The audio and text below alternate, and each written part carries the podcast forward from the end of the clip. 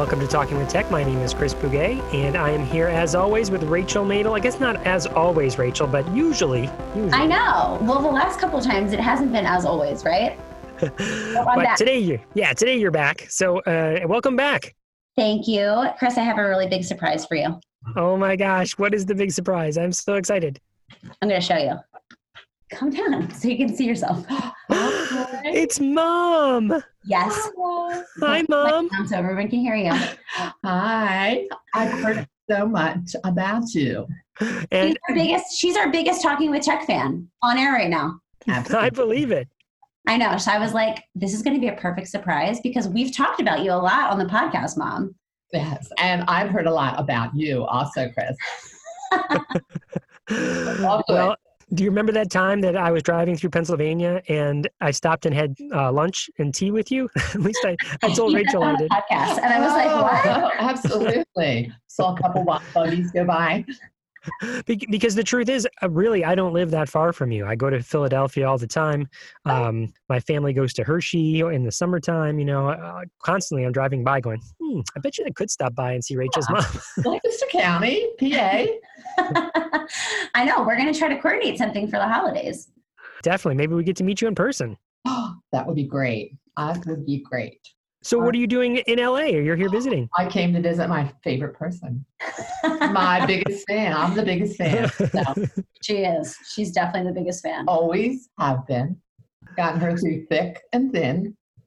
So, did you just get in? Because I know that uh, Rachel was in Orlando. I mean, we're recording this right after the American Speech and Hearing Association conference, and I know that Rachel was there. I know, and I've been watching all the videos. They have been great. She was watching us live from ASHA. All the live streams she was watching on Instagram and Facebook. Absolutely. You are the biggest fan. you have no idea. You really don't, Chris. She watches my every move on social media. so I actually I have a crazy story to share about my mom being here. So yesterday I flew home from Orlando and I was so excited. So ASHA ended on Saturday night yesterday was Sunday, today is Monday. So I was so excited because my mom was flying from Philadelphia. I was flying from Orlando and we were intended to, to land at LAX within 10 minutes of each other. I'm like, this is perfect. I love efficiency. I love, you know, maximizing time. And I was so excited. I was telling everybody at ASHA, tomorrow my mom's going to be landing in LA the same time I am. She comes to visit me every year for Thanksgiving. Chris, I woke up at 7:45 in a state of panic. I had missed my flight. Oh, you're kidding me. no, I'm not kidding. I was I was in an ASHA coma apparently and just like did not I had three alarms set to go off like 5, 5:15, 5:30, none of them went off. And I get an emergency text SOS. and she actually was in the air. So I woke up, saw that it was light out, realized, oh no, like it's not supposed to be light when I wake up for the airport. And so I knew that it was bad. I looked at the, the time. My, my flight was literally pulling out of the airport. And it was like, we're all, I got a text message from Delta, we're all set to go. Uh, got a text message from my mom, can't wait to see you soon, sweetie. and so I sent her like a boatload of text messages saying, like, I'm not going to be there. I'm so sorry. I need to figure something else out. it was all good. It all worked out. I was going to say, what did you do? So you must have got another flight. And mom, oh. what did you do? Did you hang at the airport or did you take uh, a oh, Lyft? No, no, no. I had instructions, precise instructions on how to get to Rachel's place. I know. I was like sending her Marco Polos because it's not as simple as you get out of the airport and you go find a taxi. Now at LAX, they have a certain area where you have to go to get a taxi or an Uber or Lyft. Um, and then once you get to my apartment, there's like this keypad that she didn't know about because the last time she was here, it was just a, a standard key. So there are a lot of uh, things I need to I needed to walk through with her. But like I said, it all worked out. Hung out on my favorite place her patio, patio, um, which needs a lot of work. She's our, our horticulture I'm specialist. her annual gardener that comes in. True, she is.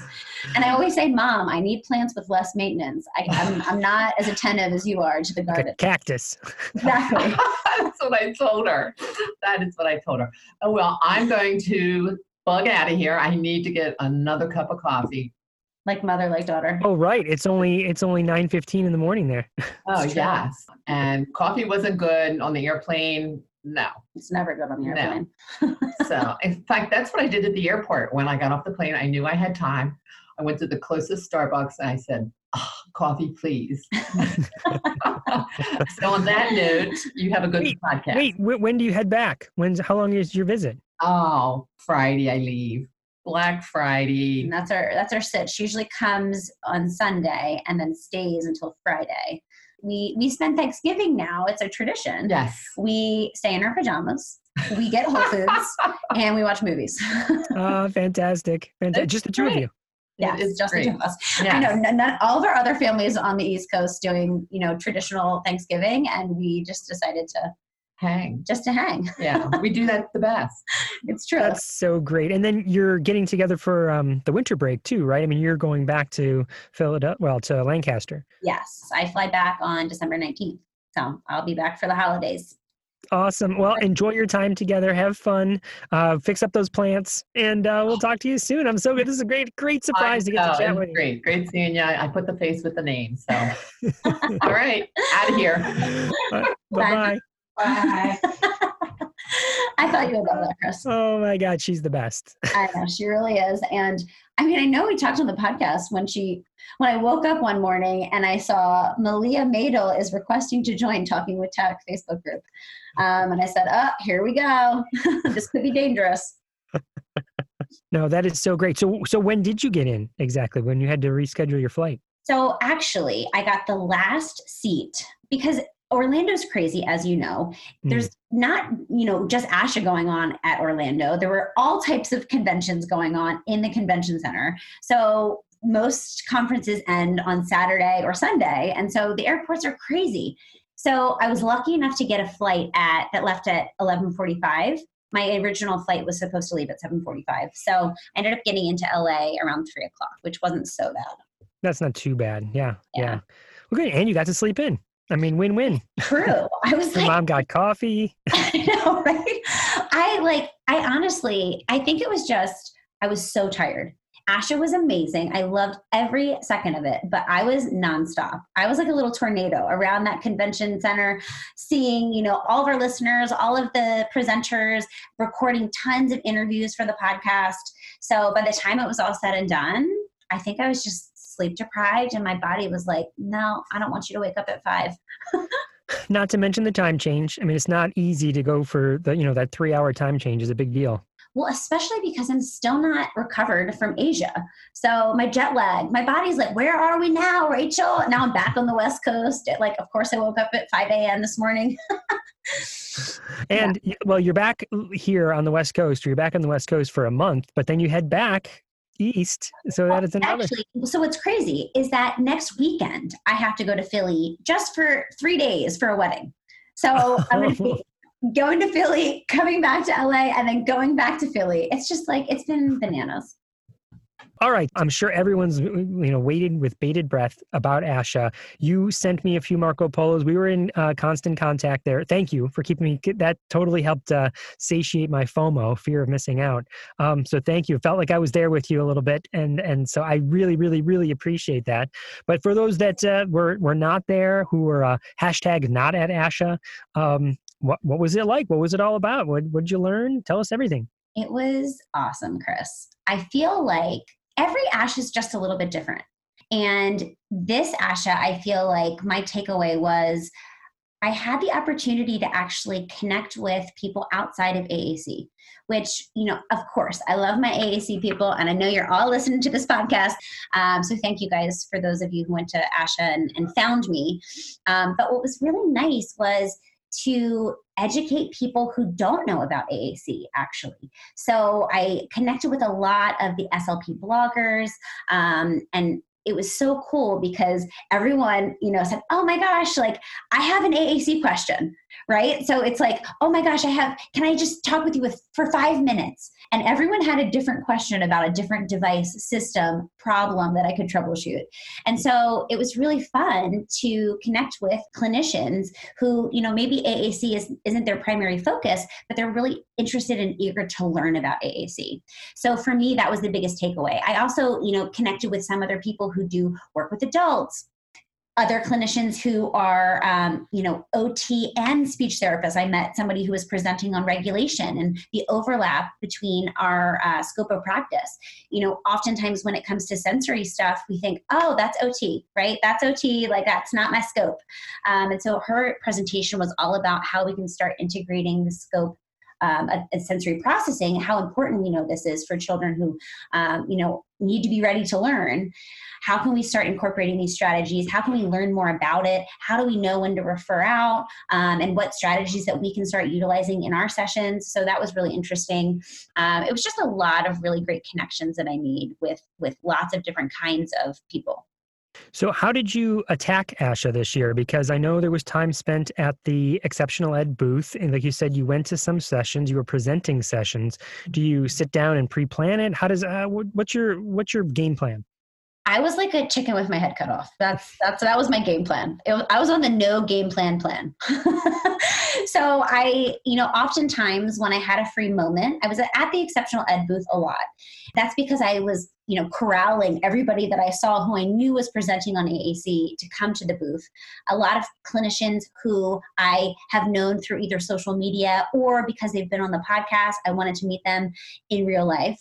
And so oftentimes I would leave the XED booth and I would be getting text messages from all the other people at the booth. There's people here waiting for you, Rachel. When are you coming back? You know, so and so's here. Uh, you know, this group of students want to meet you. And so I was kind of running around. I was trying to, you know, connect with all the people in the uh, exhibit hall who I know from year to year, who I see at ASHA. Um, but it was just, it was kind of craziness. I got to see some of the poster sessions, which was amazing because all the poster sessions that I went to, I would introduce myself, you know, oh, thank you. Like, my name's Rachel. And everyone, everyone at the AAC posters were like, I know who you are, which made me feel so great that people are listening to this podcast. Yeah. Don't you get the impression that there's the, um, a lot of people who listen are students that are in a undergrad or graduate class and that uh, the world has evolved from studying textbooks to now still using textbooks but uh, having other modalities for gaining information like this podcast you know? Absolutely. it's amazing right? It's amazing. I can't tell you how many professors came up to me and said i have my students listen to your podcast Mm-hmm. And so that was the most exciting for me. Of course, we have people who listen who just like eat, live, and breathe AAC, which I love. Um, you know, they know all of the big names in AAC, they can cite every research article. Um, we have those listeners listening right now, but we also have a new group of clinicians that are learning about AAC. And that's what makes me most excited, is because it feels like we really have an opportunity to teach, right? And change the way that clinicians are thinking about AAC and using AAC. And so that's what's so exciting to me is that we're really making an impact with either pre service or CFY clinicians. So it's funny you say that because while you were at ASHA for the first day, I was at the Access to Education conference, which is in Indianapolis. And when I flew in and I got there, uh, a bunch of the presenters were kind of just hanging around the lobby. Um, you know, right outside, there's like a, a bar area. And uh, so it's like, oh, Chris, you know, it's all these people that I present with and, and see at, at various conferences in the assistive technology world.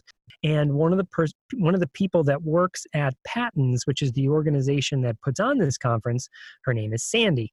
And mm-hmm. Sandy said, "Oh, oh, Chris, Chris, Chris, can you can you do me a favor? My daughter loves talking with tech. She loves listening, and she didn't believe that you were actually going to be here. Would you mind if we got a picture or if we FaceTime?" I was like, "Yeah, throw FaceTime up. Let's say hi to her." So, uh, Courtney, big listener, she is in her first year of practice as a speech therapist, working at Easter Seals and so I, I, feel like it just falls right in line with our conversation is that this the new generation is listening and learning and soaking up the information so so hi courtney and all the other students out there listening and all the other first years listening and all the other second years listening and everyone else is, who's new thank you thank you for listening well we actually had an episode where you interviewed four students do you remember mm-hmm. that episode i do was it like a year ago Yeah, maybe. Yeah. Those students found me, Chris. they did. And they said, We're the students that Chris interviewed on the podcast. and so I took a picture with them. Um, I'll have to send it to you. Uh, there were so many, there were so many photos taken. My, my cheeks were like hurting from smiling so much.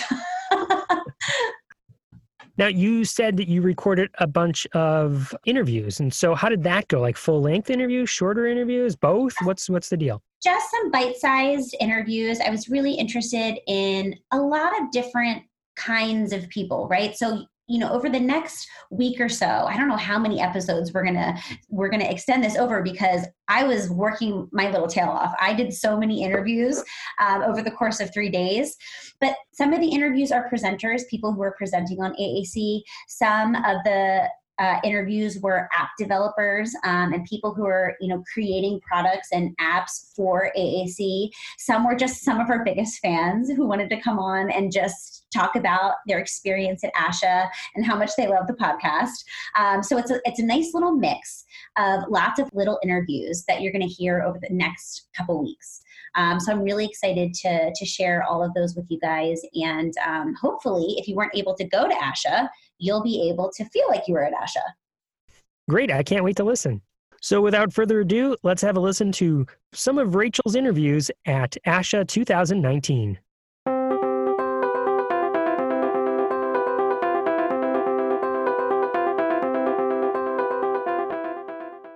Welcome to Talking with Tech. I'm here with Lindsay Lobdell and Bree Norton. Hey, ladies, how are you today? We're good. Doing how good. Are you? We are we're live at ASHA, which is super exciting. We're in the exhibit hall, which is kind of crazy, It's really crazy. Very busy. but happy to be here. I want to hear all about your guys' work. Uh, we are in, uh, uh, I'm in a private practice setting, and Bree works in the public schools, and we are focusing on improving outcomes through uh, effective collaboration. Amazing. So we're so excited that we get to present at ASHA this year. I love it. So we came together and we're being sponsored by the Center of AAC and Autism. so that was really, really exciting. That's huge. Yeah. I love that. So, what were some some gems of wisdom during your talk? Did you guys already present? It's, it's actually tomorrow Oh, what time? at 5 o'clock. Oh my God, I'm presenting tomorrow at 5 o'clock. Well, I'm so sad that I can't be at your talk because I'll be talking myself. But just give us a sneak preview. What are some gems that you're going to drop during your presentation? What are like some, like one or two, like nuggets of wisdom? So I think through our collaboration, which has been happening for the past three, four years, we've found that there's four foundational components that people can implement to help ensure authentic communication for kids across all environments. So we're excited to share those those four foundational components and also how they're such a game changer in making progress for these kids. So essentially, we're we're focused on um, improved team um, communication um, for that, just to kind of promote a collaborative environment, um, and then training as well as support, and um, lastly, culture. And that's kind of where we've really seen the the, the pervasive improvements of our students um, by putting all four of those in place, and then the culture is where we really saw it kind of explode. And when you say culture, like give me some like tangible ideas as to how you can facilitate culture.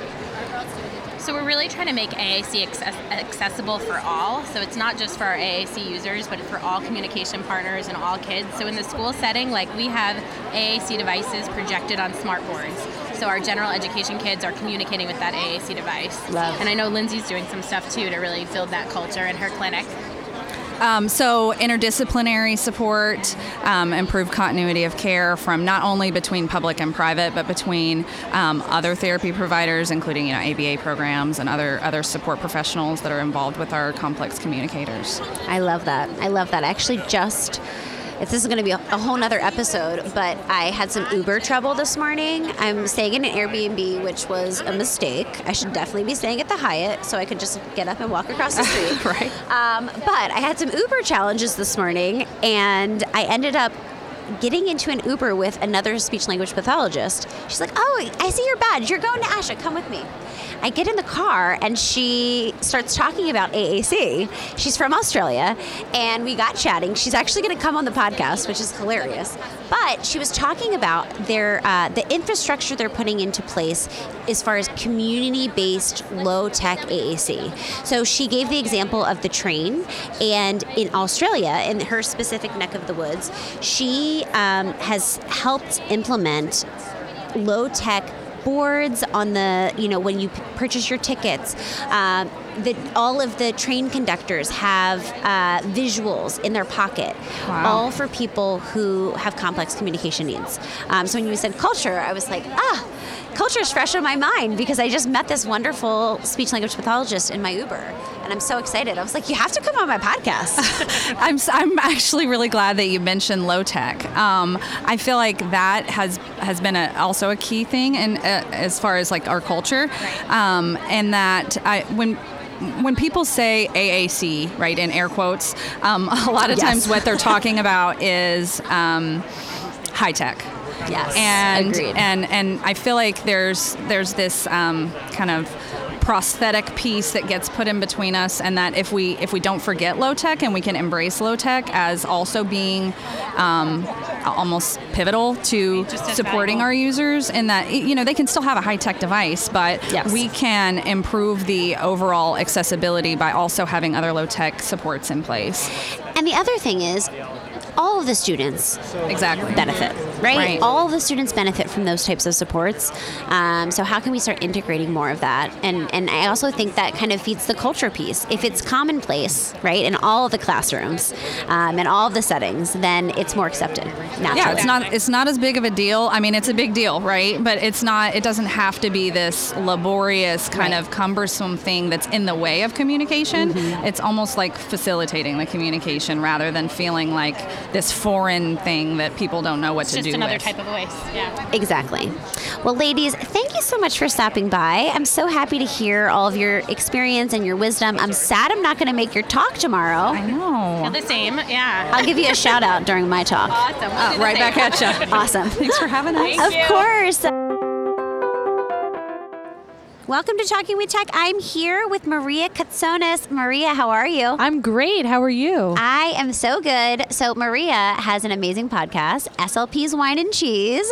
That's right. It's De- Deborah Brooks and I, Maria Katsonis, and we are the co-hosts of the show. And we've had the show for about a year and a half now, and it's just been exciting. And uh, I feel like it goes along with the theme this year of ASHA, ASHA Imaginologists, Imagine. Right? I never imagined to be on a podcast. Like I don't know about you, Rachel, but I, you know, what's funny is that I never in a million years, if someone was like, "You're going to host a podcast about AAC," I'd be like, "Nah, you got the wrong Rachel." exactly. so it's funny how these things kind of just like, you know, we could go down a certain path, and then, you know, two years later, you've been hosting a podcast for two I years. know. Sometimes I forget myself. I know. Really, Deb, I have to give it to her. She's the one who kind of thought of the idea and she asked me. She just like randomly texted me and was like, Hey, do you want to be on this podcast with me? And I was like, Really? And I'm like, who, Why me? Yeah, me. And she's like, Yeah, you're an SLP. We know each other. And uh, she wanted it to be light and entertaining and fun. And apparently, I embody that, which I didn't really know. So I'm learning things about the podcast industry itself, but also even about myself. yeah. So it's great. Exactly. And it, I really love your podcast because it's just kind of it's very lighthearted. It's super funny. Thank you. And so I feel like that's what you that's kind of what you guys both you know on the podcast but also in real life you guys are really uh, a lot of fun and super super great energy so it definitely translates on the podcast Yes, I, I'm glad that it does because that is what's happening. Like Deb and I, we're great friends. You know, she just asked me last week to be a bridesmaid. You know, she just so you know we've as a result of the podcast, her and I have become like really great friends. So it's just all positive things coming from it, and I'm like just so honored to be on the show and that it's even happening. I'm like, yeah, this Exactly. Let's keep it going. Well, it's just so fun because, uh, first of all, podcasting has really taken off. So everybody is listening to podcasts all day long. And it's so cool within our field to see all of these. You know, new and interesting podcasts pop up um, because it's just really a way for us clinicians to come together to connect to make us feel like we're not alone because a lot of times you know clinicians work in school districts or they work in private practice, and we're kind of like in a silo doing our own thing. And so, what I love about podcasting is that I'm able to, you know, listen to your podcast and all the other amazing SLP podcasts, and I'm like, I'm not alone. Like they're going through the same thing that I'm going through. Yeah, exactly. That sense of community, which is really important. And you might not really have that face to face, whatever your situation is. So when you could just hear it and on the go, too, the convenience aspect. Yeah, I was just telling uh, a listener, I was like, I listen when I fold my clothes, you know, like to different podcasts. So it's like, yeah, I'm doing something, but I'm also like gaining a lot of information too. So you're like learning at the same time, which I feel like we all love to learn, right? We wouldn't be at ASHA if you didn't love to learn. It's like, true. come on. It's true. And let's make it more efficient. What I love the most about podcasts is that you can do two times the speed. oh gosh, I don't know how you do. My brother does that. I'm, I'm like, what, I'm what super intense about it. Yeah, I don't know how you do that. I'm like, I feel like I can't even think, let alone understand what they're even saying. I'm like, is this a different language here? I'm like lost. I'm like, I don't know who these people are who could listen times two, but you guys have like superhuman brains. But I know, So I do not. I do not have a superhuman brain. well, maybe one and a half. One and a half speed, Yeah, Maria? I've tried one and a half, and I'm like, you know, I'm not that much in a rush. Let me just tone it down a half. Take it down a notch. take it down a half of a notch and just do it on one and because i don't want to miss it i guess but can you tell me how you're able to comprehend that You know, I don't, I, I'm not quite sure. And I have to say, sometimes it gets a little intense. Yes. So I have to be, it depends what I'm doing. If I'm kind of multitasking and my brain can't completely focus, I can't do double time. And honestly, for some people, they already naturally talk fast. And so, like, double time is just like, sounds like a chipmunk. And Yes. so, you know, then I have to, you know, take it down a notch, take it down a half notch. I hardly ever listen at one. Wow. I'm usually at one and a half. superhuman brain rachel that's what i'm going to call you yes um, but yeah, I was. Uh, I just lost my train of thought. I was going to say something. And so I'm like, sorry i interrupted "Ah, no, see it's i don't have a superhuman brain see this is what we do It's totally fine. Oh, I was going to ask a question. You were saying good. that sometimes i'll get you back there sometimes it sounds like a chipmunk You got me, girl. So what's funny is that we have an amazing audio editor. Her name is Michaela, and she actually has to tone down my my speed. So I am a fast talker, and I can tell when I listen to our podcast back. I'm like, I definitely didn't say it that slow. I was gonna say I don't think you are that quick of a talker, but that's because I they have adjusted your speed, and I had no idea. Well, what's interesting about my rate of speech, if we're going to deep dive, because that's what SLPs do, Let's do it. What's I'm diving. interesting is that when I'm in conversation, it's different than if I'm excited and I'm talking about something. So a lot of times on our podcast, we talk and deep dive about AAC and all these things, and then I start getting really excited. And then I start talking faster. Yes, because you're passionate about Exactly. it. Exactly. Yeah, and it shows through. Yeah. Yeah, your so- passion shows in your voice. But it's funny because I know I know that she's doing some some editing because I'm like I definitely don't talk that slow. It almost sounds weird to me to hear myself talk slow. right. But it's important to remember that you know you got to give the audience some time to think about it and process it. You know, Exactly. Some other people like myself, we need it a little, a little casual. Slow it know? down a little Slow bit. it down. That's I, and that's uh, something I talk about on our show, SLP's Wine and Cheese. To just scale it down, you know. And I think, and I, I really do know that like SLPs, we're always coming from a good place, and we want to do so much, and it can be overwhelming sometimes. And, and you know, it's like it's a marathon, not a sprint. You got to just slow it down and tackle one thing at a time within the session, let alone in the long term. Yep. So it's just good advice. It is. And honestly, it's I'm a fast-paced person. yes. And so I need reminders to slow it down. So I think it sounds like I need to listen to your podcast yes. more. Some wine, you know. the exactly. Wine, so wine will definitely slow it all down. Right. Tip it back. Nice little slow sip, you know, and smell the wine. Enjoy it. Exactly. Savor it. Savor that wine. yes. Well, Maria, thank you so much for coming on and hopping on this podcast recording today. If you guys haven't listened, SLP Wine and Cheese, it's an amazing podcast. Deborah Brooks, Maria Katsonis, and thank you again for stopping give us a listen. Thank you so much for having me, and it's been such a pleasure speaking with you and visiting your really exceptional booth. Yes, exceptional with an X. Exceptional with an X. It's like a double X. Exactly. All right. Thank you so Thank much, you. Maria. I'm here live at ASHA with John Kim. John, how are you today? I'm doing very well. Thank you so much for having me. So, you're so welcome. You presented earlier today. Are you presenting again, too? Yes, I presented yesterday. Oh, yesterday it was. at, okay. At five, it was a, a technical clinical session. Amazing. Um, it was based on um, the SETT framework, S-E-T-T framework, Ooh, I love the SETT framework. and how to incorporate AAC into the classroom curriculum. So I am technically a school-based um, speech pathologist Mm-hmm. Um, who is also AAC and assistive technology specialist as well. you have a lot of hats on. I do. I do have a lot of hats on. so I do work closely with um, Tobii Dynavox, um, Prentke Romich, with the lamp, and also um, with Saltillo, with TouchChat, and all those people.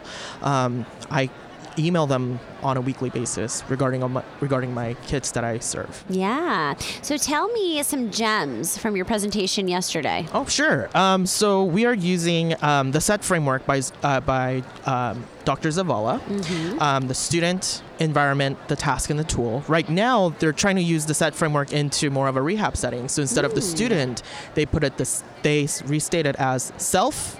Environment, the task, and the tool. I love that. So, um, in order to endorse many SLPs from across settings, I put student and self on there, Mm-hmm. saying that we need to focus on the individual, right? Mm, absolutely. Individual, their current environment of where they're doing, uh, where they're at, where they're learning, where they're growing, and then the task, the daily um, activities um, of daily living, along with the classroom um, classroom tasks, Mm-hmm. and then the tools. What are the tools required to meet the needs of that expectation of that task? So we have created a questionnaire for service providers, so classroom teachers, myself, OTPT, all those student, all those service providers, to identify what kind of task, uh, what kind of tool is needed to reach that task. What will fill in that gap? So it is more like a preliminary presentation that I have. Um, kind of disseminated a prototype a set of questionnaires where they can fill out and saying oh my gosh i don't know this kid's disorder. Oh i don't know this um, person's issue um, current medical issue. So probably have to research that more. Or oh my gosh i don't know the tools that would be necessary or appropriate for my student or the individual to do activities of daily living or to do a classroom expected task and so forth. Or oh my gosh maybe i have to rearrange my classroom environment. Or maybe i have to um, advocate for my students and create a ramp for my students and things like that.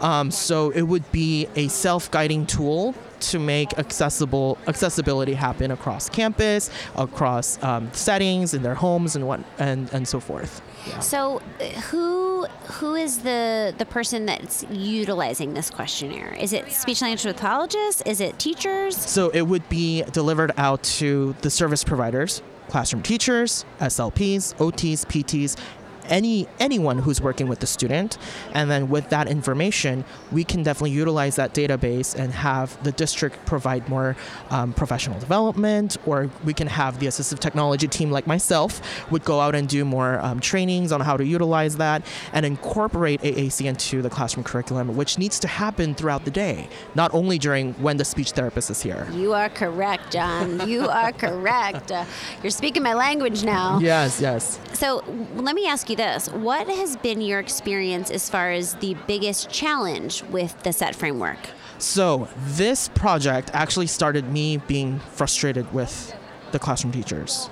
Certain classroom teachers saying every AAC, every student's AAC should be the same. And I said, no, because it won't be their voice, it would be the textbook.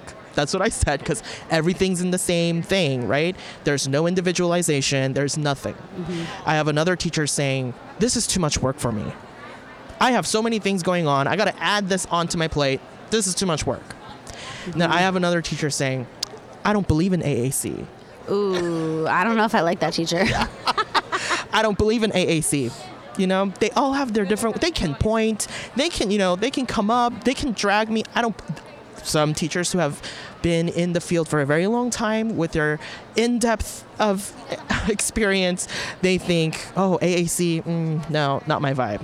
Yeah. And I also have um, speech language pathologists who also feel that AAC is not their area of expertise because it's such a new field and it's coming up, uh, we do have experienced SLPs who feel incompetent or feel not comfortable with students who are using um, AAC as well. So it would be a good um, indicator and it would be a good guiding set, set of guiding questions for service providers to identify, oh, maybe I should research what Proloquo look like. Oh, I should research what PECS look like in order to better support the students. Or if we're working with adults, we have to see what, what an eye gaze look like. We got to see what a scanning system look like or a head mouse for that individual to do their activities of daily living. I want to circle back. You mentioned um, some of the the problems that teachers are explaining to you, which I think is a very common thing. Um, as far as every student having a different device, is there any strategies or tricks or tools that you utilize to help teachers manage multiple devices in one classroom? So I do believe in the power of core vocabulary. So I, I'm a strong believer in that. So I would say, you know what? Why don't we make a classroom core vocabulary board, right? Print it in a poster. Uh, poster size, post it up on the wall, right?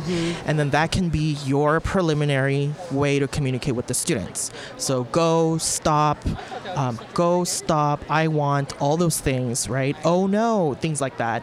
And then the teacher can utilize that as one method. And if we have more specific um, fringe vocabulary, like things that the student would really want, uh, things the student would really would like to do, to have access for, that would be in, in their device. And it will be upon our um, assistive technology team to come out and train what those devices would look like. So I have students who are using Proloquo2Go, I have students who are using TouchChat, and then I also have students using LAMP all in one classroom. But I always come out and, and do trainings, do a refresher after a long break, just just like this one. Yes. and we come out and be like, okay, do we know where to go? Do we know how to reinforce? And another th- and stuff like that. But I always say, always have a classroom size core board that is unified across the cu- curriculum. So so teachers can always reference it back to that mm-hmm. and always have the visual ske- like classroom size visual schedule always ready mm-hmm. ready to go with them. Yes. And sometimes I find that teachers they get really hung up on the symbols. I think mm-hmm. speech therapists sometimes do too. But what I always explain is, listen, we need just a visual representation of mm-hmm. language. Mm-hmm. It, it's not going to be perfect, right? Right, It's like it's always the teachers that are perfectionists that have an issue with the symbols. I'm like, listen, we can't do all the things. We just need to do the best that we can. Mm-hmm. And what I'm you know most concerned about is that we have a visual representation of the language that we're using all day long. Um, so if we can do that, that's like half the battle. Exactly, exactly. Yes, a visual representation, and that visual representation has to be consistent, right? If there is a sign for more, and it's different visual for more, and if it's a, uh, if it's another different visual for more, like all around the classroom, the, the students are going to be like, "What am I looking at?" And I also say, if we're using the same pictures, use the same pictures around the classroom, across campus, and so forth. Right? Yeah, and then if it- you have a student that's using a different symbol set, you just you know. You show the visual support and then you model on the device. Exactly, Right? Like kids will start, if you start pairing the language with meaningful experiences, Mm-hmm. children will start learning. Absolutely, I totally agree with you on that. Amazing. So let's hear, what's your talk on tomorrow? Um, today, Today, today, today at 5. today at 3 3.30 Well, No, everything's totally swirling in my head, John. I can't keep anything straight. no worries um, so today at 3 i'm doing a different presentation not on aac but on bilingual assessments a step-by-step Ooh. approach um, it's going to be an hour seminar we're, we're going to be talking about various steps on how to make ethical judgments um, during bilingual assessments and especially i will wrap it wrap it to students who speak a different language that utilizes aac what does that look like Yeah. And so forth so that would be a conversation So, John, I did my first bilingual AAC assessment the other day. Oh. Um, I don't. I had. I don't have a lot of opportunities, surprisingly, even though I'm in Los Angeles, to do Right. bilingual assessments. And this one is. Uh, incredibly important because it's an independent evaluation and it's a very litigious case um, but anyway i did this assessment and i had a bilingual slp with me okay it was seven and a half hours. I assessed this child for AAC. But I have to say, we needed all seven and a half of those hours because what we really needed to figure out was what because I- I'd say that the student was probably 50 50, some 50% English, 50% Spanish, and it mm-hmm. depended on individual words. Exactly. And so what we had to figure out was, oh, we need to put pollo in the device instead of chicken mm-hmm. because no one ever calls it chicken at home, and that's where she she's using you know that word more. So it was just like it was kind of painstaking in a lot of ways, but the end result was beautiful because this is a student who has not. We'll say in air, no one can see me right now, but I'm doing air quotes. Demonstrated that she can use high tech AAC, Right. um, and so to have her be successful when we, we utilized you know what we know about bilingual assessment and of course what I know about AAC when we merged those two things it was just a really beautiful thing to see how successful she was Exactly. And that is again promoting that communication needs to be accessible and achievable for all. exactly well John thank you so much for stopping by Thank you. Thank You've you for been- having me. Of course, you've been a, a wonderful resource for the podcast. I'm excited to share, um, and good luck with your your presentation this evening. Thank you. You are so welcome. I'm here with Andrea Paulson. She is a listener of Talking with Tech, and I'm so excited that she stopped by the booth today. Andrea, how are you doing? I'm doing great. Thank you for having me here. You are so welcome. How has ASHA been so far? ASHA has been amazing. This is like my first time coming. I'm an undergraduate student whom we're just graduating in um, May of 2020. So it's so exciting to see like how big the profession is and coming to all the exhibits. It's so much fun. It's so fun. It's sometimes a little overwhelming. I remember my first ASHA. I was like, my head was spinning, and afterwards, I like face planted in my bed for like three days. Yes, we had to go home and take a nap yesterday because it was a little overwhelming. Exactly. There's just so much to do. There's so many connections to be made. There's so much learning. There's so much going into your brain. Um, but it's amazing. What has been your your favorite talk or experience that you've experienced so far? So um, the um, intro with the general session, it was so good. Um, it, the I can't remember the presenter's name, but like he wanted to make me cry. He was talking about how he was a foster student and how you know he came in and how important like people are and i feel like Yeah. that's a really big important part of what we do is like making sure that we're there for other people and seeing them and it was just a really really touching story Well, and sometimes I think we forget our why, right? We get so in the motion, and you'll know this once you start working in our field. You know, we're kind of so laser focused on goals and IEPs and all of the targets, and it's like we forget sometimes, oh, wait, like this is a, a child or an adult who has a communication disorder, and we are here to help. Um, so I think anytime that we can kind of uh, loop back to the inspirational aspects of what we do, and, and I think that's why these conferences are so great, is because, you know, yes, you learn amazing new strategies and research that's going on, but what's really awesome is then when, when you get inspired to go back to your practice and do something different or try something new. Absolutely. No, totally. And it's so cool also. We have like some of our classmates are like doing posters, presenters, and it's just exciting to see where you can be, you know, and how where it can take you and how you can be more a part of it and Absolutely. Yeah. So I know you want to give a shout out. Where do you go to school? I go to school at Middle Tennessee State University. Go Blue Raiders. love it, love it. Yeah, um, so I am tasked to tell people that we have um, a 14th annual Mid 10 conference. And we're having our keynote speaker is Dr. Rose, sorry, Roseberry McKibbin, and she's coming to talk about the assessment of English language learners for language differences versus disorders. So it's going to be so interesting, and it's on Saturday, February 29th and we you get six CEUs, six units of CEUs offered. I so love this. Y'all should just come. If you have any information, just um, email nisla at mtsu.edu. And, Amazing. yeah, we'd love to have you. I love that. People, so yes, please come. Of course. Yes. Uh, well, Andrea, thank you so much for stopping by. Your energy is infectious. Stop. Thank you so much for having me. I'm so excited. I've been a long time listener, and so it's really fun to be here. I'm here live at ASHA with Nicole Tripp. Nicole, how are you doing today? I'm great. How are you? I'm so excited that you stopped by our booth.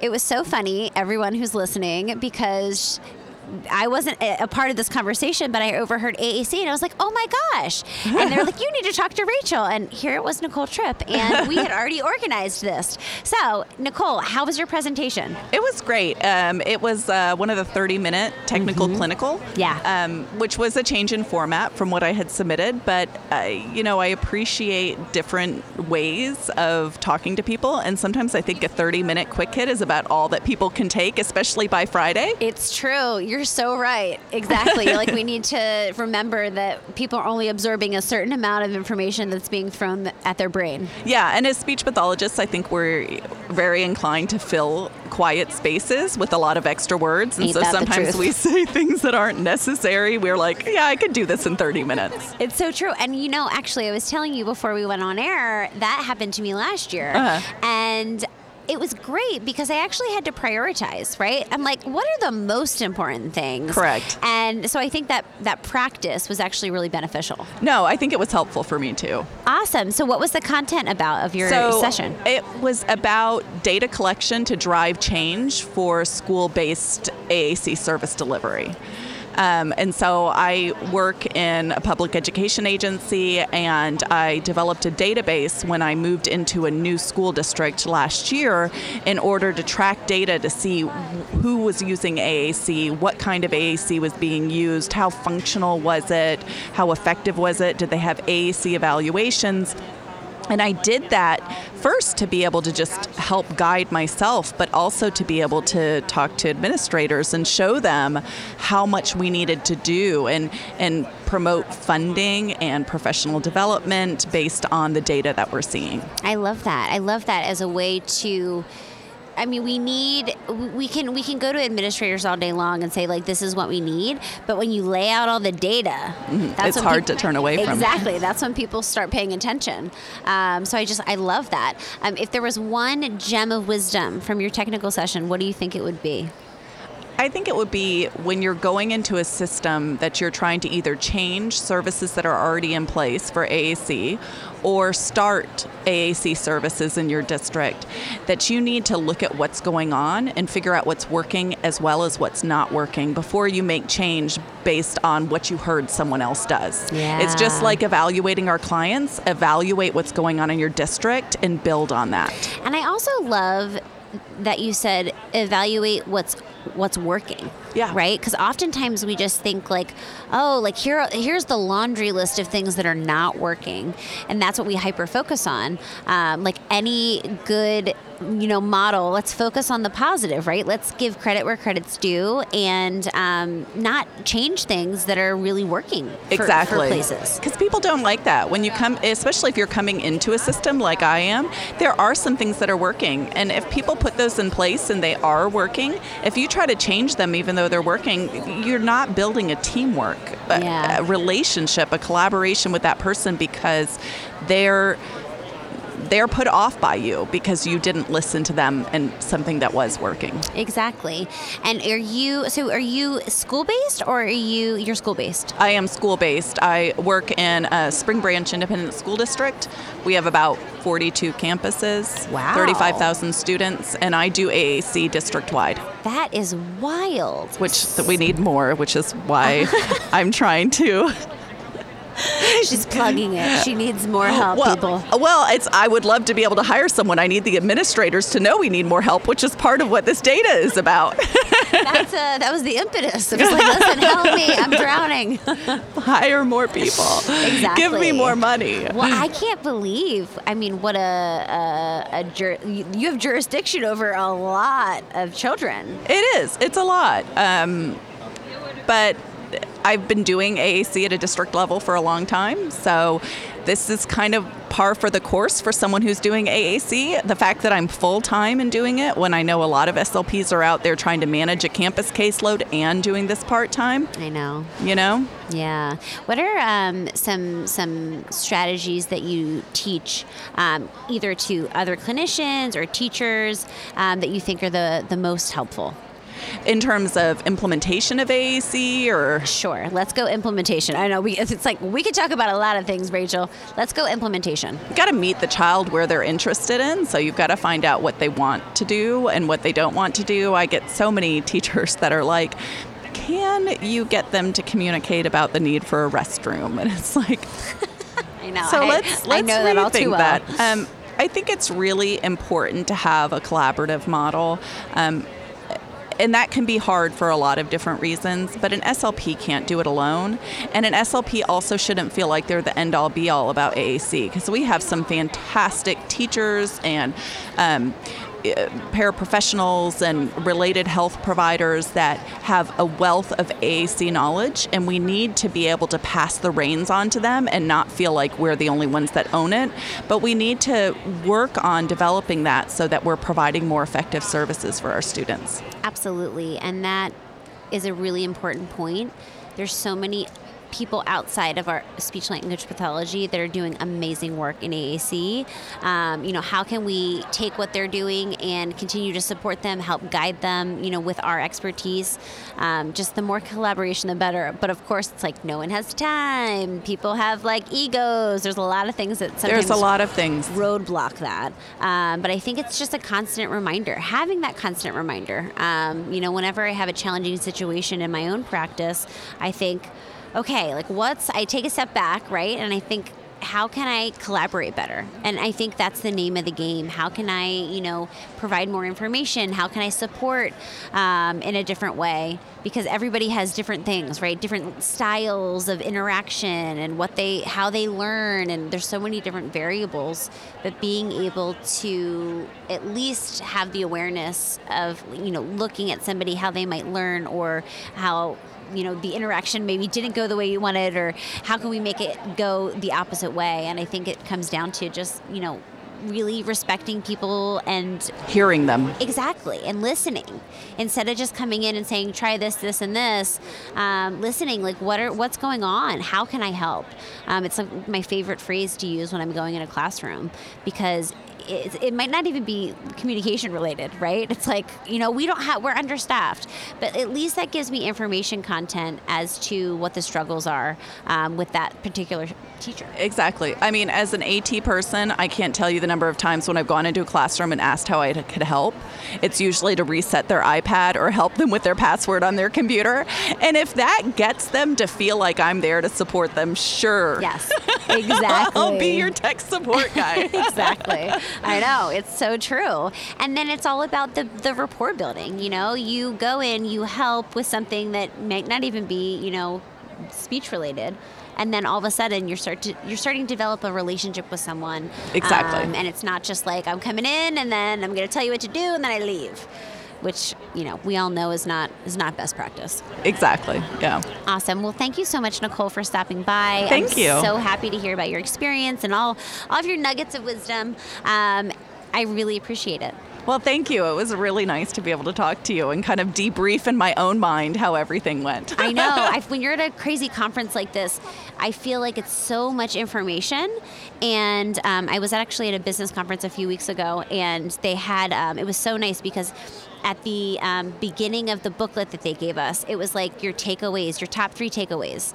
And I'm like, that's so smart because we can't take take everything away, uh, but we can take those like, like the things that really meant something to us in that particular session or interaction with someone. That's something we can work with and be actionable. And that's exactly why I think the 30 minute session was pretty good because I could do that. You're changing my mind. I was I was upset last year about my 30 minute session, and, and you've changed my mind, Nicole. good. I'm here with Daisy Clay, and as you guys know, we oftentimes do these small tech episodes. So Daisy was nice enough to talk with us at ASHA, and I wanted her to come back on and talk about Simple AAC, which is a framework that she has created, um, and I think it's super useful. So Daisy, first of all, thank you so much for coming back on. No, you're welcome. It's great to be here. So what is Simple AAC? Uh, so, Simple AAC is a framework that I put together because I kept on finding the same problem over and over when a child was being given a system. They had the device, they had the software, they had the vocabulary package, and then the people around that child with the system were just terrified of it and they didn't know what to do, they didn't know where to start, they were feeling really overwhelmed. And so you know, those people might go to Google and they might look up, you know, AAC and what do I do? And that might not help them either because although there's loads of really lovely information on the internet, there is so much information. Ex- it's really exactly. difficult to know where to start with that. And the other thing that I find is a problem is there's loads of terminology that's really scary if you're a parent, you're a teacher, or even if you're a speech therapist who's new to AAC. You start seeing terms like augmented language input and aided language stimulation, you immediately feel like you don't know what you're doing. Yes. So, Simple AAC is something that I put together to sort of counteract that and make people feel a bit more reassured and try and take the fear out of AAC implementation a little bit and give Mhm. something um, that people can work their way through and build their confidence and just really use the device with the child and get started. Yep. So each letter of Simple AAC stands for a different strategy and it stands for something that anyone can do. You don't have to be a qualified speech therapist. You don't have to wait for the therapist or the specialist to come in each week and work with your child. Simple AAC is for anyone um, working with that child to work their way through. So the first letter of Simple AAC stands for show. S is for show. And yes, that is all about modelling and augmented input and aided language, but it doesn't use any of that terminology. It just talks about how we need to show the user what to do. Um, then I is keeping it interesting. We know it's really, really important that we've got to keep it interesting. Um, and sometimes it can be easy to lose sight of that when we know we have our targets and we want to teach adjectives and we focus in on that, but we stop making it interesting for the child. M stands for months and months. Ooh, So I'm so intrigued. I have no idea what this means. Tell me more, Daisy. So it's not a specific strategy, but it's really early on um, in Simple AAC because it's really important to remember that it takes months and months and months of modelling and keeping it interesting and using AAC with someone before they might start to actually use it themselves and before you might start to see progress. So it's just a key reminder. Months and months. Yeah. You need to give that learner months and months, just like we do when we're talking to a child we're expecting to speak back. We don't give up after six months when they're not talking back. It's so true. I always think about. Um, I always, I always say it's not this like crazy Dateline special where you see your child's locked in and then you give them technology and all of a sudden they're, you know, creating sentences. Um, you know, that's unfortunately not uh, reality, and it's really important to set up that expectation for families. This is going to be, you know, a process. This is a marathon, not a sprint. Um, so I love months and months because it does take months and months to actually start seeing, you know, a child initiating, communicating using a device. Yeah, absolutely. Um, so P stands for pause, which is a really important reminder that even when we are doing all of that modelling, which is great, we need to pause and give the learner time to respond to what we've said, or even give them time to initiate, because we know from research AAC users are much more likely to be responding, not initiating. So we want to try and get that in really, really early and just build in time. And again, when you're uh, going through these strategies with someone, and if it's a class teacher or a teaching assistant, and you're saying, the strategy I want to work on now is just pausing. What I'm asking you to do is actually, I'm asking you to do nothing. Yes. To just count to 10. Well, and especially when we know motivation's high, it's the perfect time to just not do anything. Yeah, yeah, yeah. So we're keeping it interesting. We've been modeling, we've been doing it for a long time. Now we pause and we see what happens. Mm, and mm-hmm. particularly children with complex access, um, if they've got complex physical difficulties, it might just they might just need that time to initiate a movement. And I work with a lot of children who have a long processing time, and they might need 30 seconds mm-hmm. to think about what they're going to say, think about where that word is in their system, coordinate their movement for their access method. So yeah, pause, just pause. Love it, love it. L, what's L? L is for language. So, language is a reminder to think about all of the different reasons why we use language and make sure when we're modeling that we're modeling language for different reasons and we're not just getting stuck on requesting. Thank God. which- Thank God you said it, Daisy. I say it all the time on this podcast. Can so easily happen. So, um, I just try and get people to think about what reasons they communicate for. So, asking questions, answering questions, telling a story, saying what they did at the weekend, all of these really, really rich language. Um, communication functions. So just reminding them to make sure that they're modeling those as well, not just asking questions and Ah, uh, exactly. getting getting them to request. love it. Okay, E. E is for explore. Ooh, I like this one. Again, that's just a strategy about giving the learner time to explore their system and saying, giving them reassurance that it's okay to just explore the device. So that learner might just be selecting different buttons and hearing what they say, but that's okay. And an anecdote I quite like to share is um, my best friend, she knows what I do for a living, but when I was making SuperCore um, and designing that system, she, I was trying to explain to her what I'd been working on. So I showed her the SuperCore vocabulary. And this is my friend who is literate. I'd explained what I do. She knows about AAC from my work. First thing that she did when I showed it to her was she pressed all of the buttons to see what they said, even though every single symbol had a written label she can read the first thing that my adult friend did was to explore the system. Yes. Because she wanted to learn like what it was going to do. And so it's so important to just make sure that learners have that opportunity to explore and that it's not necessarily seen as a negative thing of, oh, they're just playing with the device. Well, actually no they're learning they're learning that device and they're hearing what all of those words say and exploration is a really really important part of AAC learning well and it's important to remember that that's how all children learn language that's what babbling is. You know, it's an exploration of speech sounds. And so you're exactly right. We can't expect a child when we put a device in front of them to just all of a sudden be, you know, incredibly accurate with all of the buttons that they're activating. Um, it's also important to remember that a lot of the children that we're working with are not yet literate. So I always, when I'm doing presentations, I um, I show a slide. I show a slide with everything, and then I take the labels off. Yeah, absolutely. That's part of it. Yeah. And people are like, "Oh my gosh, I don't. That's crazy." I'm like, "This is what our learners see."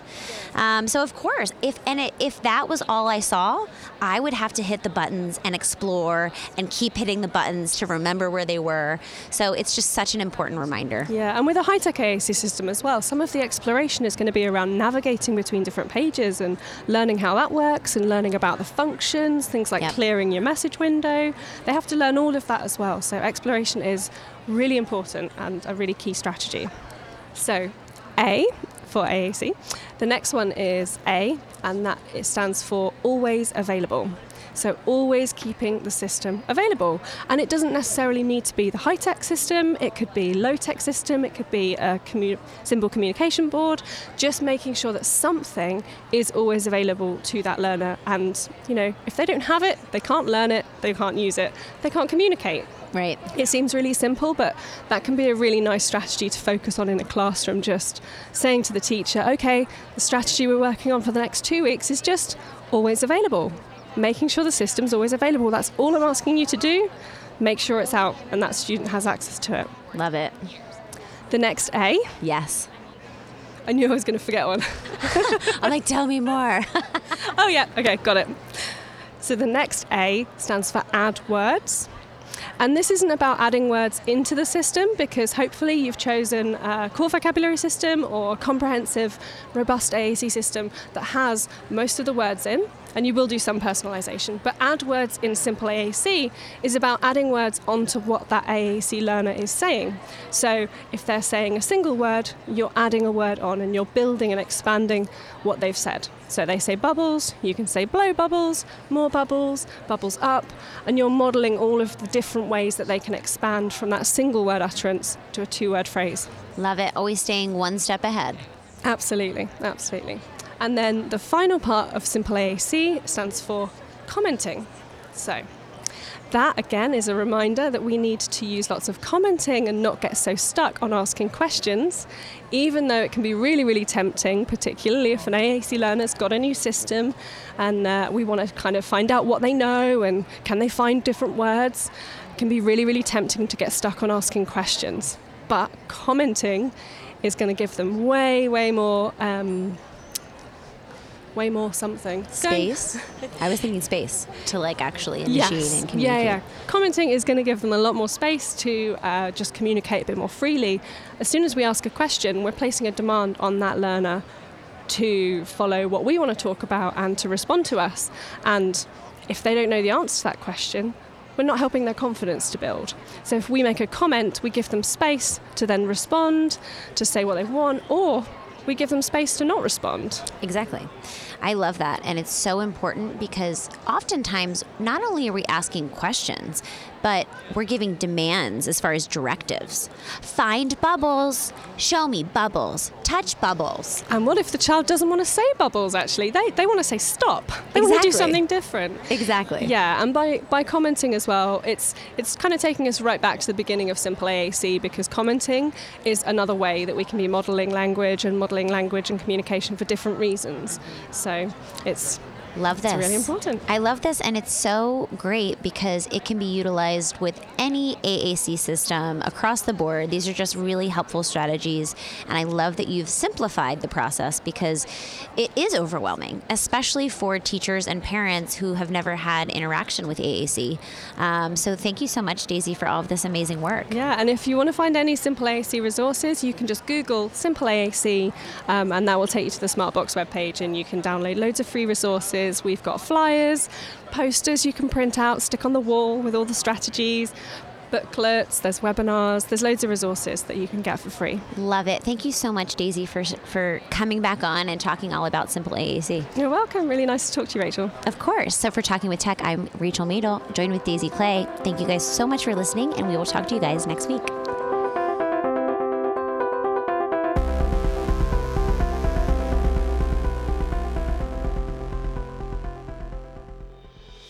Hi, I'm Mei Ling Chan, And I'm Martin Sibley. and we are the hosts of the Exceptional Leaders Podcast, where we spotlight high profile topics and amazing people who are changing the worldview on disability. Even though we are oceans apart, we are bringing people from all over the world together to discuss inclusion, advocacy, accessibility, and real life journeys. So listen to the Exceptional Leaders Podcast to hear the voices and stories from amazing changemakers and be inspired to make a real difference in the world. You're listening to the Exceptional Podcast Network.